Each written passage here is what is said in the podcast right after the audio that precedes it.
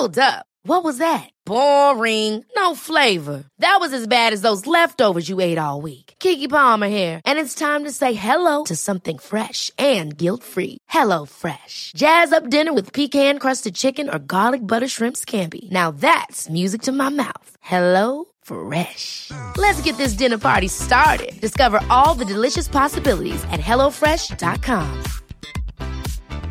Hey, it's Ryan Reynolds, and I'm here with Keith, co star of my upcoming film, If, only in theaters, May 17th. Do you want to tell people the big news?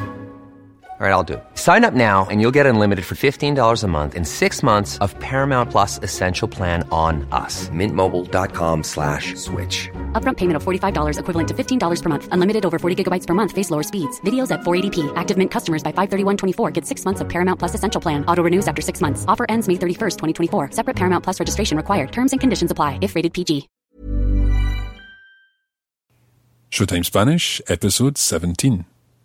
Es hora de pasar al siguiente nivel, de los ensayos al espectáculo. Que se abra el telón.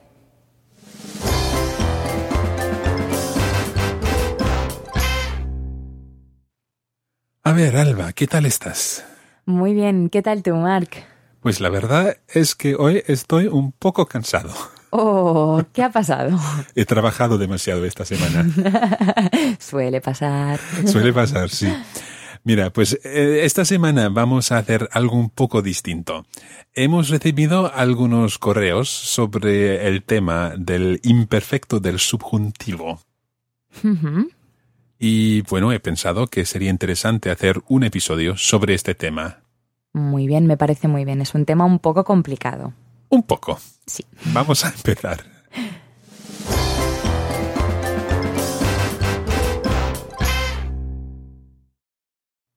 Bueno, el imperfecto del subjuntivo es un tema bastante complicado. Y la verdad es que en este episodio vamos a utilizar tres preguntas para practicar el uso del imperfecto del subjuntivo. En inglés diríamos, If something were to happen, what would we do? Y entonces estamos hablando de situaciones hipotéticas. Y en español tenemos que utilizar el imperfecto del subjuntivo para la primera parte de la frase y luego para la segunda parte utilizamos el condicional. Es decir, que, a ver, en español, para hablar de una frase hipotética, de una idea hipotética, algo que podría pasar, tenemos que utilizar tres elementos. El primer elemento es el sí que empieza la frase. El segundo elemento es el imperfecto de subjuntivo. Y el tercer elemento es el condicional. Exacto.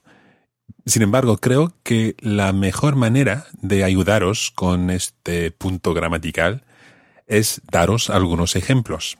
Entonces, Alba, te voy a hacer una pregunta. Mm, ¿Vale? Si ganaras la lotería, ¿qué harías? Wow, bueno, eh, creo. A ver, si ganara la lotería, me compraría una casa preciosa e inmensa en la playa. Bueno, ¿en qué parte del mundo comprarías esta casa si ganaras la lotería? Si ganara la lotería, me compraría una casa probablemente en Australia. ¿Por qué no? Muy interesante. ¿Y cómo sería esta casa que comprarías si ganaras la lotería? A ver, si ganara la lotería y me comprara una casa en Australia, mi casa sería pues muy grande, tendría una piscina, un jacuzzi y mucha luz. Eso es muy importante, que tenga mucha luz. Muy bien. ¿Y, y tú, Mark, qué harías si te tocara el gordo? Bueno, quizás tengamos que explicar lo que es el gordo, ¿no? Vale. El gordo es la Lotería Nacional de España. Entonces, si me tocara el gordo, pues me gustaría decir que si me tocara el gordo, lo compartiría con todos vosotros. Sin embargo, creo que tengo otros planes. A ver, si me tocara el gordo, me gustaría llevar a mi familia por todo el mundo para que mis niños vieran distintos países, eh, hicieran amigos de otros lugares y, claro, aprendieran muchos idiomas. Ah, sí, qué sorpresa. Sí. A ver, otra pregunta, otra pregunta. Va, una, una más difícil. Vale, vale, pues entonces, ah, si tuvieras más tiempo para hacer lo que quisieras, ¿qué harías, Alba? Bueno, yo iría a todos los estrenos cinematográficos que me interesaran. Ay, Porque, te voy a explicar por qué. Porque una vez estuve en el Festival de Cannes y salí impresionada, me encantó. yo también he estado en, en el Festival de, de Cine de Cannes. ¿Ah, me, sí? me ha encantado, me ha encantado. Es guay, es guay. Bueno, y tú, Mark, em, si tuvieras más tiempo para hacer lo que quisieras, ¿qué harías? Bueno, como ya sabes, me encanta la fotografía. Entonces, si tuviera más tiempo, me gustaría convertirme en un fotógrafo profesional ¡Wow! para viajar mucho. Viaja, pues si tuviera más tiempo, viajaría mucho por todas partes del mundo ah, y sacaría muchas fotos Ajá. de lugares preciosos. Jolín, pues no es mala idea, la verdad. Muy bien. Y a ver, quizás una pregunta más. Ah, si pudieras vivir donde quisieras, Alba, ¿dónde vivirías? Bueno, si pudiera vivir donde quisiera, probablemente viviría en Australia. Como ya has dicho, en tu casa, en tu casa grande, con piscina, jacuzzi y todo, ¿eh? Efectivamente, tenéis toda la información ya. Entonces, si, si, por ejemplo, nuestros oyentes quisieran localizarte, me pregunto, ¿dónde estarías? Pues seguramente estaría en Australia. Pues la verdad es que Australia es muy grande, entonces sería Bueno. un poco difícil encontrarte, ¿no? De- sí, deja margen de error, digamos. Y tú, Mark, si pudieras vivir donde quisieras, a ver, dispara, ¿dónde vivirías? Bueno, creo que la última vez que hablamos de este asunto, ah, dije que me gusta vivir donde vivo. Pero, a ver, Mark, si tuvieras que mm, hacer una mudanza, si no te quedara otro remedio, ¿dónde vivirías? Bueno, pienso que si no me quedara otro remedio y tuviera que hacer una mudanza, pienso que viviría en Noruega, En Noruega. Mm, muy interesante, muy bien. porque me gustaría vivir en un país donde hiciera mucho frío durante el invierno y donde nevara mucho, porque a mí me gusta la nieve y el esquí y todo esto.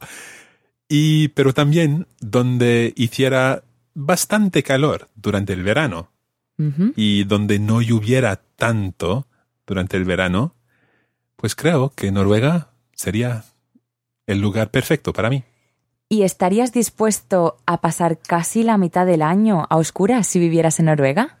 Bueno, si me mudara a Noruega, preferiría vivir en la parte sur del país. Y bueno, es allí donde viven mis amigos. Ah, bueno, entonces me gusta mucho tu plan también. Bueno, ha sido un poco difícil esta semana, ¿no? Hemos tenido una sesión muy intensa, eso es cierto. Sin embargo, esperamos que os haya sido útil. Y si por casualidad nuestros oyentes todavía tuvieran dudas, ¿qué deberían hacer, Alba? Mm, pues claro, si todavía no entendieran el imperfecto de subjuntivo, tendrían que abonarse a los materiales suplementarios de Showtime Spanish. Pero basta ya de propaganda, ¿no? vale. Bueno, normalmente hacemos un resumen de lo que hemos dicho en la primera parte de Showtime Spanish. Sin embargo, esta semana vamos a hablar de los puntos gramaticales de que hemos hablado esta semana y lo voy a hacer en inglés, por si acaso. So, the imperfect subjunctive, we've been seeing that used quite a number of times in this conversation, combined with the conditional in this kind of si clause, where if something were the case, something else would be the case. So if I were to win the lottery, I would travel the world or whatever. So this combination of the imperfect subjunctive and conditional is very common in Spanish. Back in episode 14, we looked at how to form the imperfect subjunctive. In order to do that, you go to the third person plural of the preterite tense. So, taking, for example, cantar, we go to cantaron, and then take off the ron and add the imperfect subjunctive endings, which gives you cantara, cantaras, cantara, cantáramos, cantarais, cantaran. We heard in this conversation, si ganara la lotería, ganara coming from the verb ganar. If I were to win, if I won the lottery, I would do such and such. Okay, we're going to leave it there in this first act. I know this has been a little different this week, but hopefully it has been useful to hear lots of imperfect subjunctives in context. Ahora pasamos al intermedio.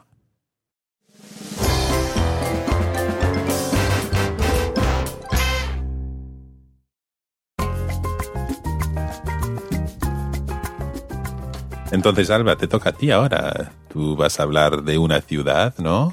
Sí, hoy os voy a hablar de otra ciudad que también me gusta mucho, qué casualidad, y se llama Madrid. Madrid, pues yo sí que he estado en Madrid muchas veces, pero pues tengo ganas de oír lo que tienes que contarnos. Muy bien. Bueno, pues Madrid es la capital de España y tiene algunas, algunos sitios, algunas zonas que no os podéis perder. El primer rincón que he encontrado para nuestros oyentes es el Parque del Retiro. Eh, el Parque del Retiro es un parque, como el nombre indica, que está en puro centro de Madrid. Entonces, que una gran ciudad tenga un parque verde dentro de la ciudad es es importante, está muy bien. Entonces, este parque tiene un lago en el medio donde se pueden alquilar unas barquitas, se puede remar. Es maravilloso, te puedes sentar en la hierba a charlar con los amigos. Es precioso. Para aquellos que queráis visitar algo cultural, he pensado que el Museo del Prado es una buena elección, porque bueno, allí veréis todo tipo de arte. Bueno, y si estás en Madrid de turista y no te gustan los museos, ¿por qué no ir al estadio de fútbol del Real Madrid, el Bernabéu? Entonces, el Real Madrid es el equipo más laureado de la historia del fútbol mundial. O sea, ojo. Y para vosotros que queréis ir de fiesta o de bares, hay un par de barrios que nunca está de más recomendarlos. Se llaman el barrio de Chueca y el barrio de Malasaña. Allí tendréis diversión asegurada. Pues muy interesante, Alba. Gracias. Y la próxima vez que esté en Madrid voy a tratar de, ver el barrio de Malasaña. Muy bien. Bueno, pues espero que os guste. Y ahora os va a hablar José. Hola José, ¿qué tal? Hola Alba y hola Marc. Hay que ver. La semana pasada en Barcelona y en Francia. Y esta semana estamos hablando de Madrid. Estamos viajando mucho, ¿no? Pues eso es bueno. Porque viajar te ensancha las miras. Hmm, That's a good phrase in itself. Te ensancha las miras. It means it widens your scope, or it widens your horizons. Porque no es bueno ser estrecho de miras, ¿no? Ancho o estrecho de miras no son las frases que vamos a estudiar hoy. Hoy vamos a ver cómo expresar sorpresa cuando, por ejemplo, nos encontramos con una situación inesperada o cuando nos encontramos con una sorpresa grande. Por ejemplo, imagínate que llegas a casa y te encuentras con un desconocido, una persona que no conoces, en tu cocina. Eso es una gran sorpresa, ¿no? En esta situación podrías decir algo como Madre mía, ¿pero esto qué es? Which means something like What on earth is going on? Although it literally means something like um, Golly, what is this? También es posible que te encuentres con alguien en la calle a quien no has visto en mucho tiempo. Entonces puedes decir algo como, hombre, si no lo veo, no lo creo. Which means something like, um, I can't believe my eyes. Although literally it means, if I don't see it, I don't believe it. Okay, now it's your turn to get ready and repeat after me. Okay, are you ready? Madre mía, pero ¿esto qué es? Si no lo veo, no lo creo. Bueno, pues hemos llegado al fin de este intermedio de Showtime Spanish. Ahora ya sabéis cómo expresar sorpresa de una manera auténtica, como un nativo. Y ahora es hora de volver con Mark y Alba en el estudio. Bueno, hasta pronto, adiós a todos y hasta la próxima.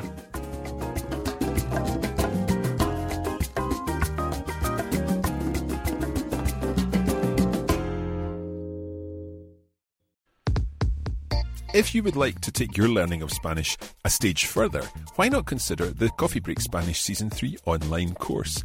This gives you access to a transcript of this episode along with language notes helping you understand what's been covered. There's also the Encore audio episode, which will allow you to practice what you've learned with some translation challenges. And of course, there are notes to accompany that too. You can find out more about all of this at coffeebreakacademy.com.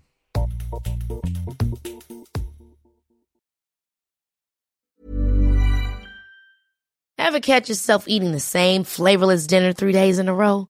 Dreaming of something better? Well, HelloFresh is your guilt free dream come true, baby. It's me, Kiki Palmer. Let's wake up those taste buds with hot, juicy pecan crusted chicken or garlic butter shrimp scampi. Mm.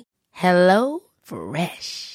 Stop dreaming of all the delicious possibilities and dig in at HelloFresh.com. Let's get this dinner party started.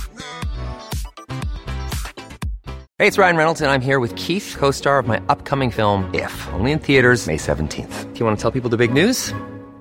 All right, I'll do it. Sign up now and you'll get unlimited for $15 a month in six months of Paramount Plus Essential Plan on us. Mintmobile.com slash switch. Upfront payment of $45 equivalent to $15 per month. Unlimited over 40 gigabytes per month. Face lower speeds. Videos at 480p. Active Mint customers by 531.24 get six months of Paramount Plus Essential Plan. Auto renews after six months. Offer ends May 31st, 2024. Separate Paramount Plus registration required. Terms and conditions apply if rated PG.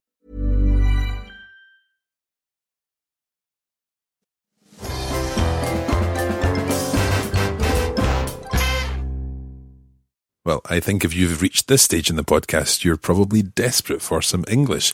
We've had quite a long episode so far with lots of Spanish.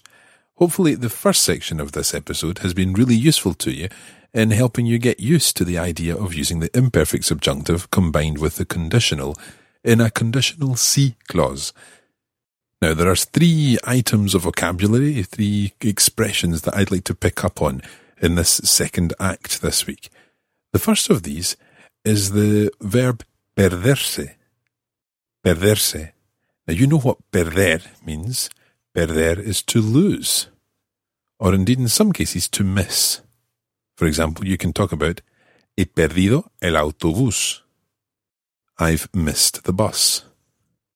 But when Alba was talking about Madrid, she mentioned certain things que no os podéis perder. Now let's just think about that.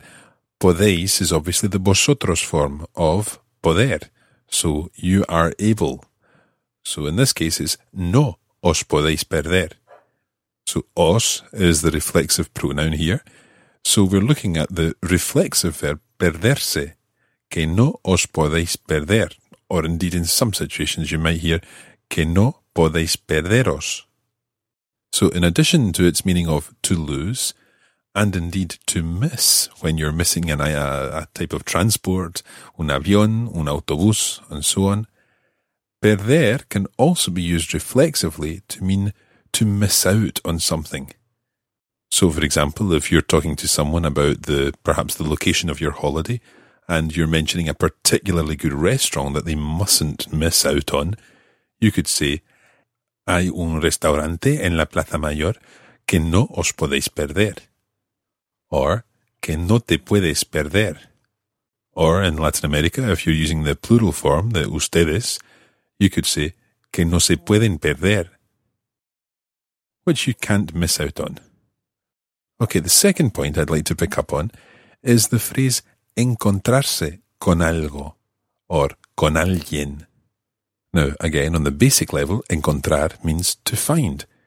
However, when it's used reflexively and used with the word con, meaning with, encontrarse con alguien or con algo means to come upon something or someone, or in some cases to bump into someone.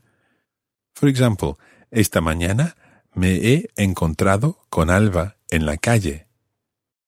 So this morning I bumped into Alba in the street. Literally, me he encontrado. I have found myself con Alba, with Alba, en la calle. But it's this idea of bumping into someone, to meet someone by chance. Me encontrado con Alba en la calle. Now, encontrar is quite an interesting verb. First of all, you'll remember that it's a radical changing verb. It becomes encuentro, encuentras, encuentra, encontramos, encontráis, encuentran. But used reflexively, it can be used with con to mean to bump into someone, but it can also be used to describe how you're feeling. Me encuentro bien. I literally am finding myself well, but it means I'm feeling well. Me encuentro bien. Or no me encuentro bien. I'm not feeling well. No me encuentro bien. So that's another common use of encontrarse. And finally, while we're still talking about encontrarse, it can be used to describe the location of something. So, for example, eh, nuestro hotel se encuentra al lado de la estación de autobuses. So, our hotel can be found, literally, beside the bus station. So, a straightforward translation would be Our hotel is beside the bus station. So, encontrarse, quite a useful and versatile verb, and we've looked at three different uses of it there. Encontrarse meaning to be feeling, me encuentro bien. Encontrarse used to describe the location of something. La catedral se encuentra enfrente de la piscina. Or when it's used with con, meaning to bump into someone or to come upon something, or indeed to find oneself faced with something unexpectedly normally. Okay, and the final thing I'd like to cover today is the verb imaginarse. In English, the verb to imagine doesn't really have a reflexive idea, but in Spanish, you imagine to yourself. Imaginarse. Now, we've already come across examples of this in Showtime Spanish, where, for example, Alba said, Ya me imagino. I can imagine. Ya me imagino. Ya me imagino. And the example used by Jose in this week's episode was imagínate. And that's the command form, the imperative imagínate. It carries an accent on the middle I, imagínate, so that the stress falls in the same part of the word as the normal verb imagina. But in this case, it's got the reflexive pronoun at the end, imagínate. Now, imagínate is often used as a kind of throwaway comment if you're telling a story, for example. Imagínate, ostras. And here it has the sense of, can you imagine? Like so many words and phrases when you're learning a language, these are things that you'll pick up in time as you hear them used by native speakers. And hopefully, within our conversations in Showtime Spanish, we're helping you do just that.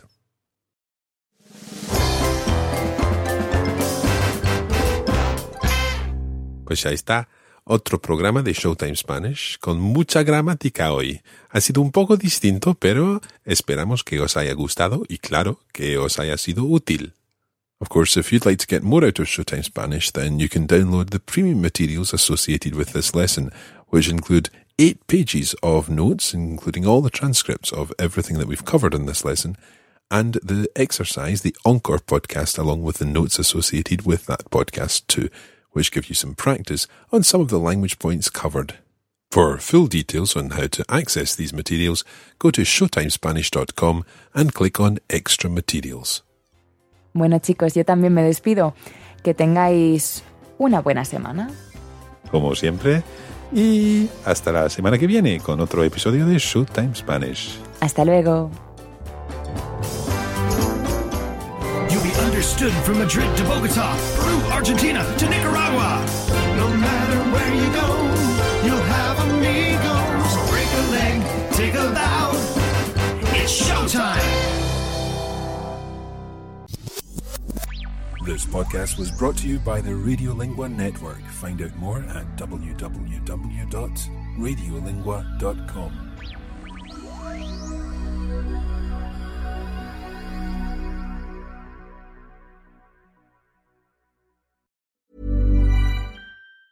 Even on a budget, quality is non negotiable. That's why Quince is the place to score high-end essentials at 50 to 80% less than similar brands. Get your hands on buttery soft cashmere sweaters from just 60 bucks, Italian leather jackets, and so much more. And the best part about Quince, they exclusively partner with factories committed to safe, ethical, and responsible manufacturing. Elevate your style without the elevated price tag with Quince. Go to quince.com slash upgrade for free shipping and 365-day returns.